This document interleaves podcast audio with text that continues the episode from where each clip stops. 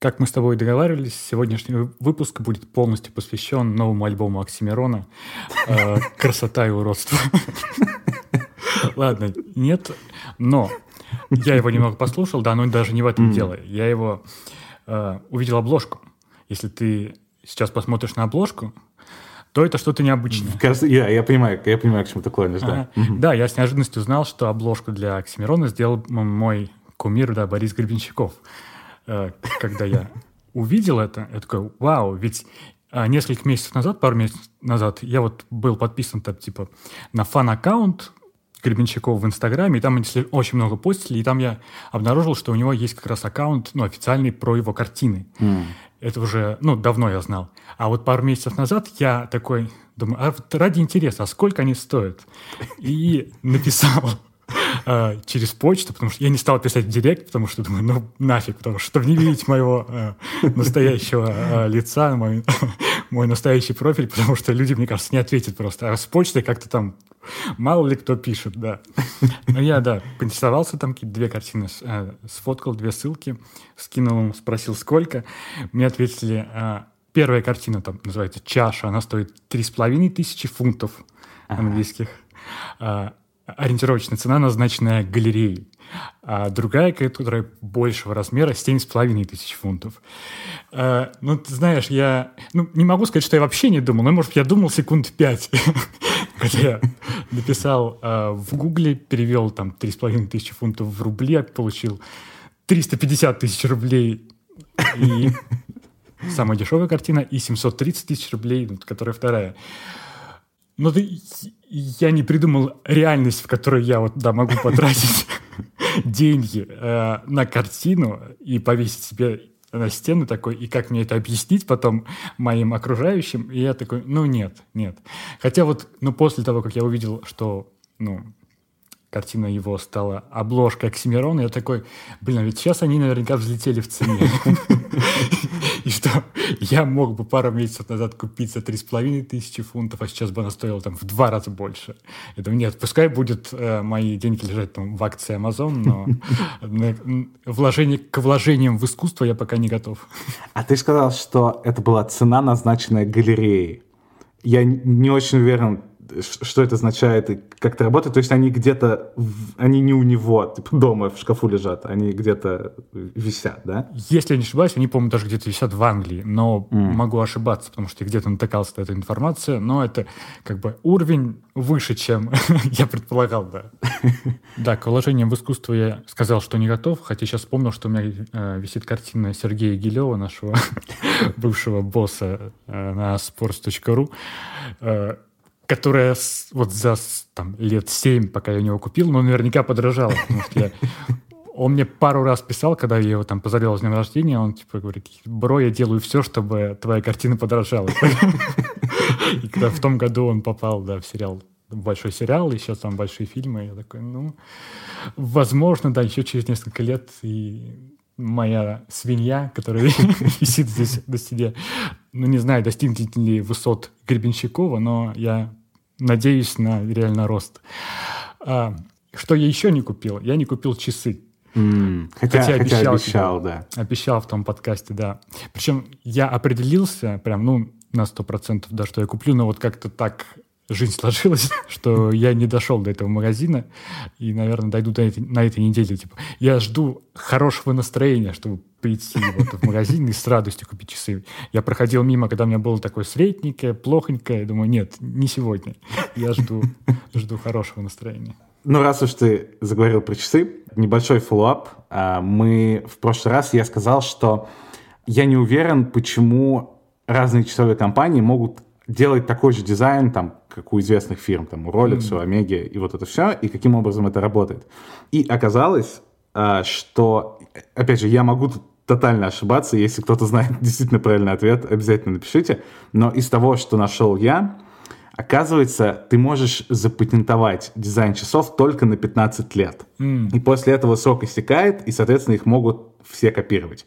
Учитывая, что все э, Rolex были давным-давно придуманы еще в каких-то 50-х, 40-х, у них, соответственно, уже давным-давно истек этот срок, поэтому все их копируют. Mm.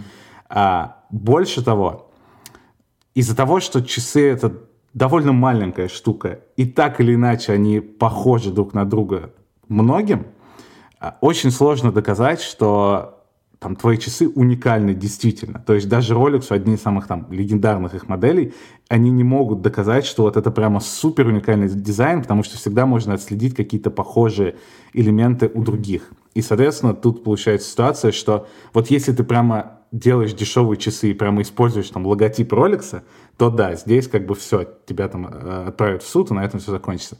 Но если ты их там называешь шмолекс, то, то вот, вот такой уже может существовать, и никто тебе особо ничего сделать не сможет. Mm. И, опять же, чтобы Rolex там а, смог отправить кого-то в суд, они должны доказать, что вот эта вот ситуация с копиями очень запутывает других людей. И вот они хотят купить Rolex, но покупают что-то другое, думая, что это Rolex. Но, естественно, из-за того, что сам Rolex там стоит 10 тысяч евро, а эти часы стоят 400 долларов, ты не спутаешь э, Rolex с Шмолексом, и, собственно, вот по этой причине невозможно все это доказать, подтвердить и уничтожить. И поэтому все часы, по сути, похожи друг на друга, и просто миллиард копий на рынке. О, мне нужно, чтобы кто-нибудь нарисовал за Бориса Гребенщикова картину за э, четыре с половиной тысячи рублей. Я, кстати, знаешь, в прошлый раз мы как раз обсуждали эту тему, я сразу подумал о том, что такая же ситуация, как с часами, происходит с гитарами. Oh. То есть, если ты когда-нибудь заходил в музыкальный магазин, mm. то там стопроцентно будут очень много одинаковых гитар, которые будут либо как Les Paul у Гибсона по форме или Stratocaster. Вот это, наверное, две самые такие известные гитары в мире. И, соответственно, все их тоже копируют. У меня первая моя вообще электрогитара лет в 13 была абсолютной копией Les Paul, с названием фирмы, которая ее даже не существовала. То есть это у меня чуть ли не какой-то единственный экземпляр. Это просто было случайное слово ага. э, на этой гитаре написано, которое ничего не означало, а по форме она была абсолютно лесполом. И я тоже посмотрел, так, как бы, что происходит с гитарами, и там такая же история. Оказывается, только вот 15 лет mm. даже пытались засудить известную компанию Ibanez, ребята из Fender, за то, что они прям скопировали их, и им отказали. То есть они, они проиграли этот кейс, потому что им сказали, что их гитара уже настолько известна, статокастер, что это уже как бы, это просто гитара, это уже не определенный дизайн, а вот типа если вы откроете словарь на слове гитара, mm. то там будет фотография вот этого статокастера. И они оказались в совершенно глупой ситуации, потому что как раз так произошло, из-за того, что их все копировали там сто лет, и их докопировали до такой степени, что сейчас это просто воспринимается как гитара, а не какой-то уникальный дизайн, и все могут делать с ним что хотят. Супер. Мне кажется, сейчас идеально ты перейдешь в тему документалки, которую ты посмотрел на прошлой неделе, и писал мне в Телеграм, что это, это было нечто, да, да, лучший документальный фильм твоего года. А ты так и вообще там ничего, да? Даже первую часть не включал пока? Нет, нет, это мы говорим про Битлз, как называется. Get точно, Back, да, Get Back. Get Back, да. Я слышал про нее, я смотрел трейлер еще вот то ли в начале года, то ли вот в том году, когда... И на тот момент я думал, что точно посмотрю, но, видимо, не вот не прям, чтобы вот прям mm. оно вышло, и тут, тут же я начал смотреть. Как-то вот у меня сейчас про другое я как другим контентом увлекся, но сейчас я послушаю от тебя и, возможно, решу, да, буду ли смотреть в ближайшее время. Так, а ты в курсе а, примерно о чем идет речь и что там происходит? А, ну, можешь в двух словах сказать. Я знаю там, да, что это не опубликованные ранее съемки, угу. что как, а, когда они собрались и начали записывать какой-то альбом, когда они уже то ли были не близки к, не, к распаду, правильно я понимаю? Уже, ну это да, это да. буквально за там 8 месяцев, мне кажется, до того, как они распались окончательно. Да. Да, снял, снял это все Питер Джексон. Питер Джексон, да, да который снимал «Властелин колец». А, да, давай тогда я в двух словах для всех, кто вообще ничего не слышал а, про этот фильм, расскажу, а, в чем смысл. Ага. В 69 году это все происходит, да, и это уже закат карьеры Битлз, они там постоянно ругаются, некоторые уже уходили несколько раз, там Ринго Стар в частности потом возвращался, постоянно какое-то напряжение, конфликтная ситуация. И к тому моменту они не давали выступлений уже несколько лет. Mm. То есть они там в 66-м, по-моему, решили, что все, больше мы не будем ездить в туры, потому что mm. эта массовая истерия ну, уже перешла все границы, и мы будем исключительно там в студии работать, и там из-за этого начались все эти какие-то их эксперименты знаменитые, они там нашли новые жанры, формы и окончательно как бы стали, возможно, лучшей группой всех времен. И, собственно, в 69 году они оказались в ситуации, где им необходимо записать новый альбом, и параллельно они хотят снять про себя документальный фильм. Они такое же делали раньше с другими альбомами, и вот, собственно, сейчас. И штука заключается в том, что на все про все у них было, по-моему, две с половиной недели. Mm. То есть вот они пришли в студию, и через две с половиной недели они должны уже с готовым новым материалом, которого еще нет, дать первый живой концерт за три года. Mm-hmm. А учитывая, сколько они не выступали, они, естественно, отвыкли от всего, дико волнуются, считают, что у них ничего не получится, и все в таком стиле. Сразу скажу, что странно воспринимать, да, а, их как действительно реальных людей, которые не легенды, а типа реально волнуются. Ты вот сейчас сказал, да, что они, что у них ничего не получится. Этого как раз, да, этого очень много было. Это одна из вещей, почему вот прям обязательно стоит это все увидеть. Да, и в общем, если возвращаться к смыслу всего этого, эта история от э, от Питера Джексона, она в трех частях, и каждая часть длится примерно там, два с половиной часа, то есть она прям огромная. Но как бы изначально это все ушло в документальный фильм, который вот как раз они тогда снимали в 69-м. Он тогда вышел, длился полтора часа, и, насколько я понимаю, не особо и Битлз самим понравился, и вообще всем остальным, потому что это как бы был распад Битлз, в принципе. И как бы в той, в оригинальной документалке, а, для альбома, там все были какие-то негативные моменты, как они ругались, ссорились, и как бы в основном вот про это было.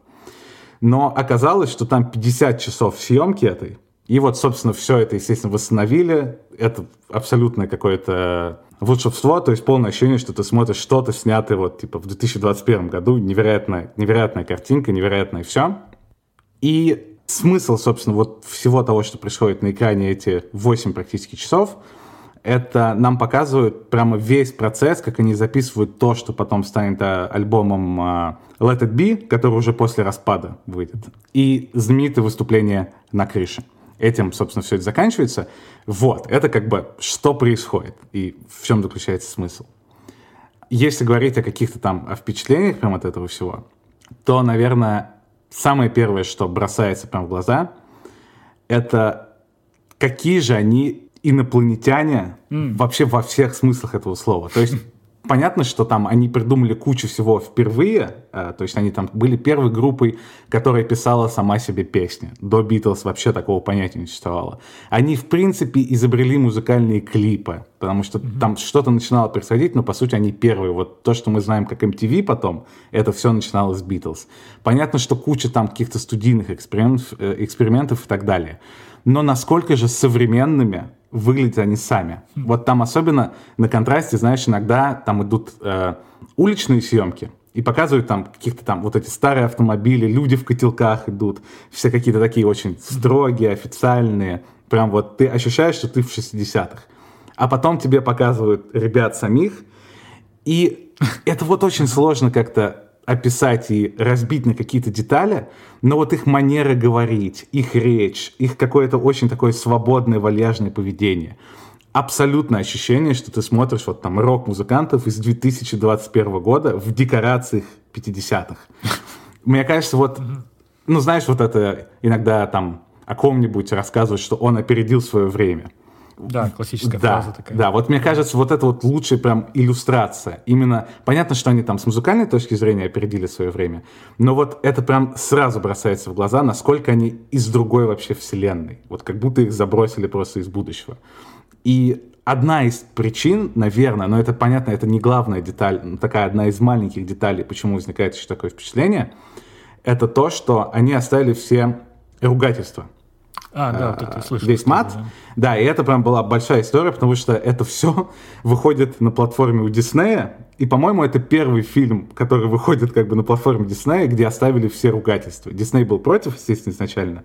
Но э, там и Маккартни, сам и Ринго Старр, и, и Питер Джексон сказали, что это точно надо оставить, потому что это реализм. И это делает это все живым. И вот это прям очень ощущается реально, насколько ты прям полное ощущение, что ты присутствуешь в этой комнате. В принципе, это, это реалити-шоу. Это вот абсолютно современное реалити-шоу, которого тоже формата такого не существовало. Так что Битлз в какой-то степени вот, вот это вот реалити-шоу изобрели. Хм. И, к слову, еще вот о том, насколько они из будущего, из другой планеты, я не знаю, насколько ты в курсе, какие у них там отношения были, но если в двух словах, то как бы главные ребята были Маккартни и Леннон, mm-hmm. все песни писали они. Иногда там выходило что-то у Джорджа Харрисона, но они прямо его, так знаешь, из того, что он на 4 года младше их, они к нему относились так, ну вот что-то там написал, типа, неважно вообще, окей, да, вот в таком. И в итоге они как бы его очень этим достали, и он обиделся, и он ушел из группы прям по ходу вот этого всего, по ходу этих двух недель. Потом они его убедили вернуться, но он прям очень там в очередной раз разозлился, когда он принес новую песню, и они вообще не обратили на него никакого внимания, и он ушел. И потом был очень классный эпизод, где Маккартни и Джон Леннон ушли обедать, а режиссер спрятал жучок в цветок, который стоял на столе. То есть там нет видеосъемки, но ты слышишь э, разговоры. Ага. И они обсуждают вот это все, и прям разговаривают, что да, типа, мы все эти годы поступали неправильно, очевидно, что мы его довели, что так было нельзя поступать, это сам, целиком наша вина. И они прям проговаривают все, что потом ага. писали уже во всяких, типа, там, 80-х, 90-х в газетах, почему там распались Битлз, и они прям все это проговаривают, и как там они задели его чувства. И, опять же, это вот разговор абсолютно из 2021 знаешь, потому что ну вот есть такой там э, тоже стереотип, что раньше все были серьезные, там, ага. не делились своими чувствами, там, и вот, вот это все, а сейчас типа все такие snowflakes, которые там рассуждают о ментальном здоровье и все в таком духе. эмоции, да. Да, да, вот этот разговор лишний раз вот, показывает, насколько ребята из будущего. И еще одно очень крутое ощущение, это когда они обсуждают, э, например, там, Led Zeppelin, Elvis или каких-то ребят, которые вот одновременно с ними были в тот момент. И сейчас мы уже понимаем, что это какие-то ультра-легенды, ультра-культовые ребята. А там они такие, о, а вчера был день рождения у Элвиса, ему 34 года исполнилось. И, во-первых, абсолютно из-за того, что это смотрится, как будто снято в 2021. Но при этом они обсуждают Элвиса, которому вчера исполнилось 34 года, 34 года. И еще личное осознание того, что им самим там, то есть им э, в тот момент было там 28, по-моему, Маккартни и Леннону, 25 Джорджу Харрисону и не помню, сколько Ринга Стару. Ну, то есть, и это уже закат Битлз. То есть, это вот уже полгода до распада. И все, чего они добились, это было до того, там, как Джорджу Харрисону исполнилось 25 лет. И, и про Элвиса то же самое можно сказать. Он уже к тому моменту уже был на спаде. На спаде был, да. да а ему только 34 года. И вот это, конечно, просто космос совершенно, который не укладывается в голове. Mm. И я не знаю, ты это смотрел уже или нет, потому что на Ютубе этот ролик, мне кажется, у него уже там 3 миллиона просмотров. Они засняли прямо вот в прямом эфире mm-hmm. момент, где Маккартни просто что-то там наигрывает, просто вот вообще случайно и через там 30 секунд ты узнаешь, что это песня, которая, собственно, Get Back. И он прямо вот, ты слышишь, как он сначала что-то начинает напевать, и там показывают, как там это слушает Джордж Харрисон и зевает. Он еще, он еще непонятно, что, что это будет. И как нота по ноте он прямо ищет. Он сначала один раз ее так напел, и он что-то бормочет, там непонятно. И вот это там, типа за 6 минут, вот абсолютно из ничего, у него есть уже структура всей этой песни и припев готовый Get Back. И вот это, возможно, наверное, самый крутой момент этого фильма, хотя очень сложно вот взять что-то одно, там очень много всего было. Но вот это невероятно, что засняли на камеру, это вот осталось э, в истории. И, к слову, о Маккартне, опять же, наверное, главное, да, наверное, вот главное мое впечатление от фильма, это я к нему и так очень хорошо относился, Маккартни. Но после этого фильма я прям понял, что mm-hmm. он мой любимый Битл абсолютно точно. А, потому что вот именно в конце уже на закате а, на закате Битлз. Если бы не Маккартни, я уверен, что там Битлз распались бы типа в 67-м, 68-м. Они бы mm-hmm. точно не протянули даже вот последние годы. Абсолютно его заслуга. И где они все это записывают, там происходит просто абсолютно сумасшедший дом. Просто там э, во-первых, Йоко Оно, как там все знают, находится рядом с ними. Мм. Во-вторых, сидят какие-то у Джорджа Харрисона его друзья-буддисты, прям вот в костюмах, oh, да. вот в этих буддийских. Там какой-то хаос, все что-то кричат. Совершенно невозможно. Вроде бы у них там две недели всего, там, но Джон Леннон, очевидно, под какими-то там веществами находится, прям, ну, то есть это сто процентов. И уже видно, что все, ему уже неважно. То он есть он уже, он уже не Битл. Да, Beatles. он уже совершенно точно не Битл и он хочет просто вот докатить это уже до конца и закончить. То есть он написал, по-моему, для последнего альбома то ли две песни, то ли, ну, очень, в общем, уже мало, и видно, что ему плевать, и он весь в Йоко Оно, ему ничего не важно. У Джорджа Харрисона тоже видно, что он уже не может продолжать Битлз, он считает, что он может сам уже все делать, он пишет песни, а Леннон Маккартни не пропускает его песни, потому что там у него только две песни на альбоме может быть, и не больше, все остальное их. Mm. И он в какой-то там, он, он что-то там рассказывает, что, наверное, мне уже надо записать сольный альбом, потому что у меня накопилось столько песен, что вот если мы будем продолжать в Битлз, то там это еще 20 лет у меня займет, чтобы вот только вот записать все, что я уже написал. И то есть э, видно, что все прям расползается по швам. И Маккартни это единственный человек, который, который хочет сделать что-то хорошее, который вот все еще верит, что мы же Битлз, мы можем, там, мы должны. И он абсолютно там mm. тащит просто все, сочиняет, сидит все сам, всех пытается как-то дисциплину наладить. Ага. И я потом уже, когда смотрел, что там рассказывал Джексон, э, там о монтаже, обо всем остальном, там был эпизод, вот как раз я только что рассказал, о том, что Джордж Харрисон решил уйти, потому что вот у него много песен накопилось и так далее. Mm. И он в этом разговоре говорит, что, возможно, я могу записать вот свой альбом, но мы останемся все равно вместе. То есть вот мы будем каждый иногда выпускать свои сольные альбомы, когда нам хочется, а потом возвращаться в Битлз и как бы и продолжать вместе все записывать. И он это сказал э, Джону Леннону, а Маккартни в этот момент куда-то ушел на какой-то ланч, что ли, что-то такое. Uh-huh. И никогда не слышал этих слов. Mm. И Питер Джексон сказал, что когда он потом показывал Маккартни вот в прошлом году это все, и Маккартни посмотрел mm-hmm. и сказал, что если бы я слышал эту фразу, то мы бы не распались. Потому что это звучит абсолютно как план для Битлз там, на следующие вот 10 лет. Что мы бы могли так существовать, если бы у нас у каждого было сольное пространство, но при этом мы бы возвращались в группу, и у нас бы все вот это напряжение лишнее от того, что у кого-то какие-то личные амбиции, оно бы вот уходило. И это, по сути, могло быть спасение Битлз, но Маккартни в этот момент ушел на какой-то ланч и никогда этого не услышал вот до сегодняшнего дня. Так что да, это прям вообще совершенно сумасшедший момент. В общем, я в полном восторге от Битлз. Ты наверняка посмотришь, и мы наверняка вернемся к этой теме еще там в каком-нибудь через э, несколько эпизодов. Но да, всячески э, рекомендую, обязательно посмотрите. Да, я точно гляну, потому что ты меня убедил своим рассказом. И да, когда ты начал рассказывать да, про их сольный альбом, я опять же вспоминая какое-то интервью Гребенщикова, которое я когда-то слушал, там года два назад, типа как он увлекся в свое время, ну, музыкой. То есть он где-то там на пляже, да, услышал у каких-то ребят, которые не, соответствовали, ну, чье поведение не соответствовало э, поведению стандартного советского человека какую-то музыку, и говорит, с тех пор мой мир, да, изменился. И вот э, это было в каком-то 60 каком-то году. И я помню еще, что он рассказывал, да, что когда Битлз распались, вот был вот этот момент, типа, что дальше, вот что дальше, и mm. как раз вот, когда выходили альбомы, я вот сейчас могу путать в хронологии, типа, там, Джон Леннон что-то записал, возможно, что-то Маккартни записал, но когда, как-то вот не совсем то было, но когда он написал, э, вышел альбом Харрисона, типа, он думал, так, ну все, ну, как-то в него попало, и дальше вот Битлз не кончились, то есть вот это вот индийские знаменитые мотивы, видимо, э, вдохновили его потому что, ну да, вот этот My Sweet Lord знаменитый, там вот is Life, я вот сейчас посмотрел, да, вот альбом как раз вышел в 71 по-моему, году, и как раз с того самого Джорджа Харрисона, которого не очень признавали, как ты говоришь, да, на протяжении всей карьеры Битлз, вот как будто бы началось вот их большое сольное выступление, насколько я знаю.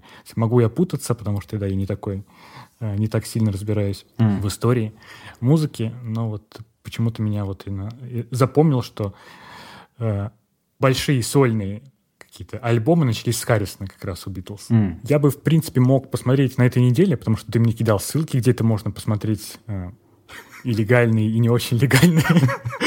Да, но я вообще неожиданно на этой неделе и на прошлой смотрел тоже архивные видео, типа из 80-х годов, но там не так качественно. Это были лекции э, советского профессора Юрия Лотмана. Ага. Ты не слышал, да, вообще об этом? Не, не представляю, да. Да, я сейчас прямо вот на пару минут заскочу сюда, потому что, ну, у меня нет столько впечатлений, как у тебя, потому что, ну, я их пускал фоном во время того, как, например, гуляю, mm. работаю, иногда просто так. Это лекции о жизни э, в России, в Российской империи конце 18 и начале 19 веков, mm. типа как проходила жизнь. Но они сделаны очень нескучно в плане э, рассказа. Как раз вот в чем я вот сейчас... Есть пересечение в том, что ты рассказывал, да, про Битлз.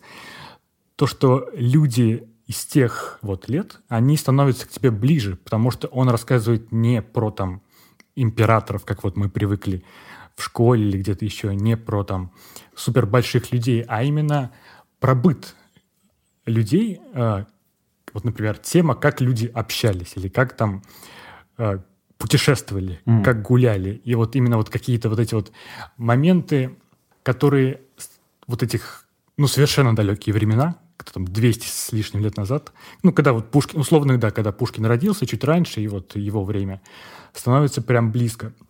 И когда вот ты слышишь истории не о вот там Николай Первый, Александр Первый, потому что это прям вот, ну, это, это не имена, это вот какие-то вот просто какой-то вот как пласт времени, когда мы говорим Николай Первый, это что-то вот такое культурное. А вот когда он говорит там вот это вот, я сейчас читаю дневник какого-то крестьянина, mm. который писал в то время, обучился грамоте, и вот он писал про свою жизнь. Или там про 19-летнего парнишку, который попал там на Отечественную войну 12 -го года, там, на Бродино. То есть ты, он, как это его зовут, я не помню сейчас точно, да ну, когда ты слышишь имя вот, ну, обычного человека и его рассуждения, это прям вот тебя ну, хорошо переносит в то время, как я вот, ты говорил про Битлз, потому что их вот все знают, типа Джон, Ринго, Пол, там Джордж. И это вот как-то вот, когда ты, наверное, смотришь сериал, прям очень близко они какими-то вот становятся хоть инопланетянами, но вот такими близкими инопланетянами. Вот. И, но я удивлен вообще, что это стало мне интересно, mm. потому что, ну, как-то вот я помню, что вы, ну, на уроках истории именно вот то время почему-то было скучно, потому что как-то все уже слишком быстро начали проходить по верхам. А тут просто вот как вот этот Юрий Лотман, про кого я упомянул, он, ну, типа большой советский ученый там, он там стоял у основ семиотики науки, чтобы она не значила. Это довольно сложно э, объяснить, но типа наука о знаках и как мы их воспринимаем. То есть ага. он там, допустим, допустим, общение людей там разби разбиваешь до минимального там какого-то э, ну, знака, то есть какого-то там сигнала, который мы посылаем друг другу. Почему мы там смотрим на ну, если в современном мире смотрим на светофоры, там, допустим, что красный свет, и понимаем, что нам нужно остановиться. Mm. То есть это вот очень сложно. Я, опять же, я не, не понимаю до конца вот этого, но какая-то, опять же, именно, по-моему, в Советском Союзе, где в какой-то еще стране, она была вот именно распространена в то время и там добилась каких-то успехов э, больших. И благодаря вот этим его, наверное, навыкам как раз вот э, уходить в мельчайшие детали становится mm. реально интересно. То есть вообще, как вот это выглядит лекции, ну, типа, ну, дядька, ну, уже ближе к дедушке, типа ему под 70 лет, несколько похож вот на Эйнштейна в таком каком-то вот э, волосы, усы, сидит на фоне книг и что-то вот, ну, разговаривает. Он берет какую-то книгу, там показывает э, э, иллюстрации, но ты видишь прямо его максимальную заинтересованность в этом, ему прям, ну, видно, что ему очень это интересно, это, а это всегда подкупает, когда человеку интересно, и ты за этим смотришь вот это какая-то вежливость, которая, ну, немножко необычна для современного человека. То есть вот с тобой как-то Например, мы не здороваемся в подкасте или прощаемся, а там вот прям он, вот, здравствуйте, ты видишь, что он ну, действительно здоровается, и он рад э, видеть, э, представлять, ну, ну, что он разговаривает с э, какими-то телезрителями, и там mm прощается, типа, благодарю за внимание. Прям даже приятно. Смотрите, прям вот, когда он говорит благодарю за внимание, я сразу же ставлю лайк, и там, даже если до этого не поставил. Эти лекции, да, были по эстонскому телевидению сняты в 80-х, то ли в середине или в конце э, годов. Там картинка, ну, среднего качества. То есть ты можешь видеть, что там библиотека, но ты не разберешь там какие книжки, потому что тут mm. есть вот, опять же, история телекартинки. То есть, допустим, в 60-х мы все... Ну, там довольно хорошее качество картинка, например, потому что черно-белая. А потом, когда вот появляется цветное аналоговое, то есть на тот момент это было вау, круто, но сейчас оно смотрится очень, очень маленькое, потому что размер маленький. То есть примерно вот про это, да. Но сам вот этот контент, он очень интересный, и я прям там, по-моему, 33 лекции, я сейчас где-то там на 10 И они именно про 18-19, да? Да, там только, да, про это, там, типа, вот, там, про детей, например, допустим, была какая-то лекция, что вот только в конце, по-моему, 18 начале 19 века стали вот детей, стали детям шить детскую одежду. До этого там они все ходили, ну, как маленькие взрослые. Mm. То есть, соответственно, понимаешь, так, да, а вот что, как они себя ощущали, соответственно, по-другому. То есть там кто был кумиром а, у детей в то время, там, какие-нибудь римляне, там, и почему именно там, и как, как это повлияло на то, что вот там в 12 году они там были на войне, то есть, допустим, или про то, что там была интересная фраза, которая мне напомнила вот современное время. Но это, наверное, всегда так, как ты когда ты говорил, что вот время, в котором мы живем, кажется прям супер важным, и которое вот мы, вот именно мы что-то там делаем. Mm. Мы как-то вот по-особенному чувствуем себя. А, то есть в то время там часто у таких, у, ну, интеллигентных людей было вот ощущение, и вот оно встречается часто в книгах, когда в дневниках пишут, что самое плохое — это прожить обычную жизнь, что нужно как-то оставить себя в истории, показать себя. То есть вот я смотрю сейчас, да, и когда мы смотрим там какие-то вот те же самые блоги в интернете, там стремимся к чему-то, чтобы там лучше, быть лучше. Но все это было, так опять же, до нас, да, и каждый раз повторяется. Ну, в общем, интересно, такие маленькие детали, там про женщин, там, что им можно было читать, что нельзя, там, про коррупцию, там, как, э, что были законы, какие были законы и почему их не исполняли, естественно, да, это думаешь, о, ну, ну, прямо сейчас, да, происходит, да, это, как люди от, э, косили от армии. вот такие вот детальки я очень, да, люблю, и mm. далее становишься ближе и ты, к людям, которые там были, не знаю, 50, 100, там, и 500 лет назад, потому что, ну, это совсем по-другому воспринимается, чем вот уроки истории, а вот какие-то вот мельчайшие детали, как э, Джон и Пол разговаривает о Харрисоне, да, когда ты подслушиваешь такой разговор, который ты не должен был подслушать, да, или вот, или когда ты, ты скидывал, а, ты говорил про видео старый там Нью-Йорка, когда там люди mm. идут и просто обычная жизнь, ничего не происходит, но как будто она вот тебе сильнее туда кидает, чем уроки там истории такого про больших людей. А тебе скорее доставляет какое-то удовольствие вот, вот эти вот ощущения? Или наоборот, они нагоняют какую-то депрессию в стиле, что вот был вот, вот там целый пласт людей, и там этого поколения больше вообще не существует. Вот у тебя скорее какие ощущения ну, от этого? До того, как ты сказал, были, были приятные ощущения, да. Но я понимаю, да, что это может и погрузить в такое некий кризис, да, и в тревогу, потому что, потому что, боже мой, все умерли и вообще все умрут.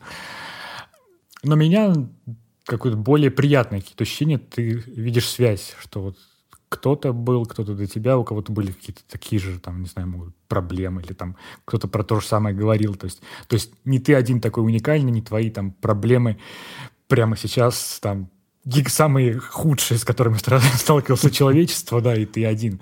То есть и тогда, там, и там 200 лет назад было примерно так же. Как, наверное, больше отсюда можно набрать каких-то там сил от этого, mm. да. От...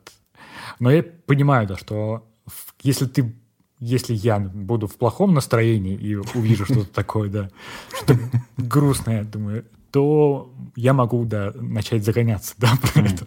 Я вчера еще читал а, огромное интервью Джона Леннона, гигантское для, для Playboy, по-моему, а, с а, Йоко вместе. Это, по-моему, было типа за полгода до его смерти. Возможно, это последнее вообще его интервью такое было огромное.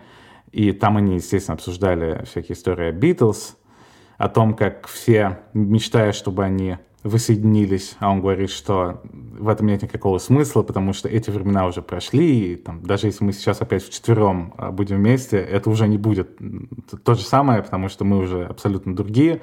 И две, наверное, штуки, которые мне запомнить из этого интервью. Во-первых, очень грустная фраза о том, что он сказал, что да, вот мы уже вроде всего, столько всего сделали, столько все это длилось, но мы все еще молодые ребята, там, мне только 39 лет, и у меня впереди еще там 50 лет а, там, творчества, поэтому не надо oh. считать, что Битлз закончились, мы, мы продолжаем. Но это очевидно, почему это очень грустная фраза, да, да, но да. из, э, из других фраз, я думаю, опять же, все в мире очень долгое время считали, что главная причина, почему они распались, это Йоко Оно. Mm-hmm. Хотя, к слову, возвращаясь к всей этой истории, как раз становится очевидно, что она не причина совершенно, даже, даже не близко. Mm. Что это была просто одна из крупиц, а, одна из деталей, которая там испортила их отношения, но на самом деле это минимально.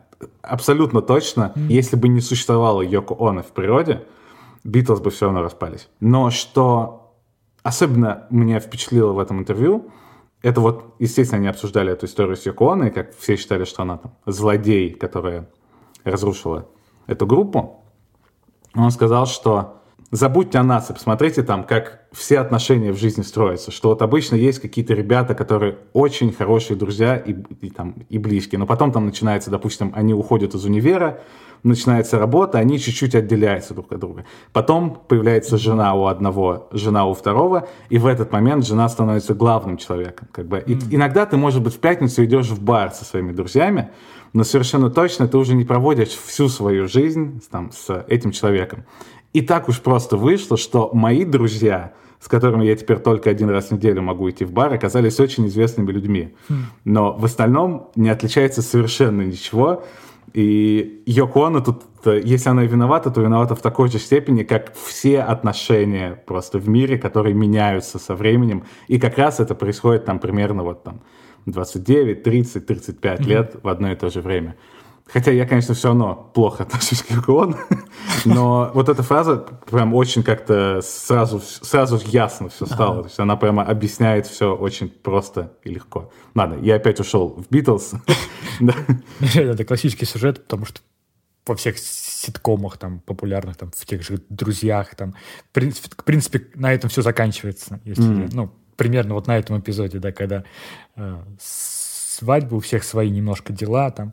По-моему, я давно смотрел, как я, как я встретил вашу маму, лет восемь назад. Ну, там прям вот хороший, то ли даже сезон про этот, прям вот про то, как там у пары рождается ребенок, там, и как, как кто-то еще уходит, приезжает в другой город, и вот именно вот э, моменты, сложные моменты, что получается не так, как раньше.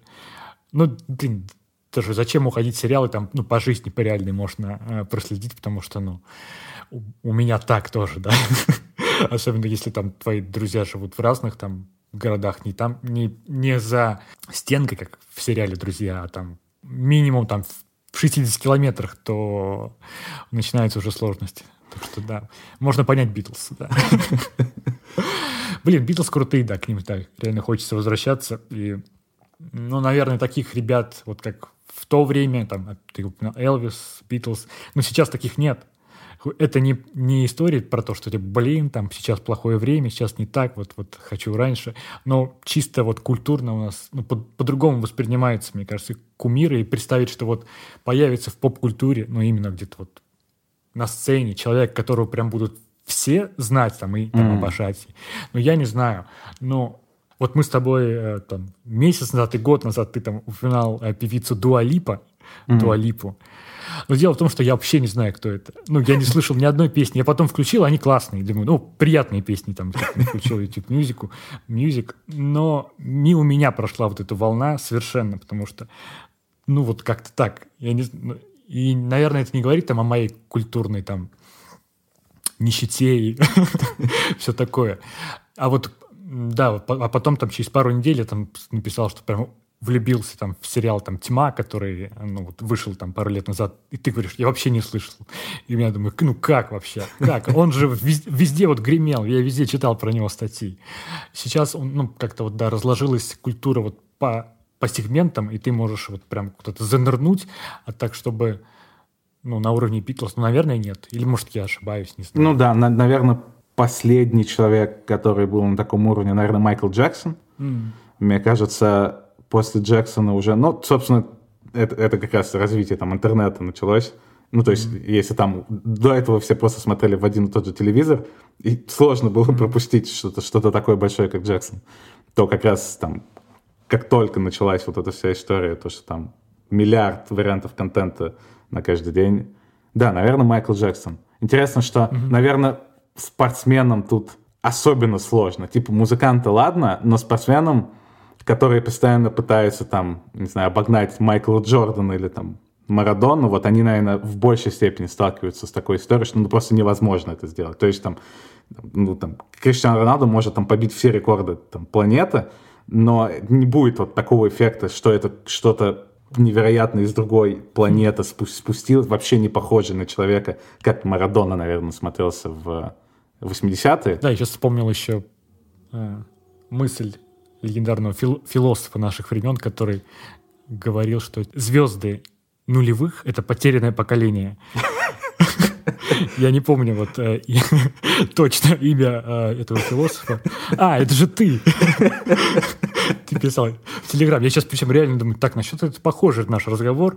Вот я вот слышал где-то эту мысль, где-то читал. Думаю, где чит... А, это же сам Виталик не писал в Телеграме. Слушай, ты, ты согласен с этой теорией? Ну, мне она прям интересно, да, показалась. Да, да в двух словах, раз уж зашла речь. Моя теория заключается в том, что нет в мире, в публичном мире более несчастливых людей. Хотя тут тоже с какой стороны посмотреть. Ну ладно, сейчас. А, допустим, основная теория в том, что они самые несчастные люди. Потому что там в 90-х, 80-х, 70-х, если ты был звездой, типа там Пугачева, или там mm-hmm. Иосиф Кобзон, или там кто-нибудь еще, то, ну, тебя знал там весь СССР, а в кино особенно. Там, я, кстати, как-то раз смотрел на Википедии, mm-hmm. сколько продаж было там у «Карнавальной ночи», там у «Королевы бензоколонки», вот этих всех каких-то фильмов.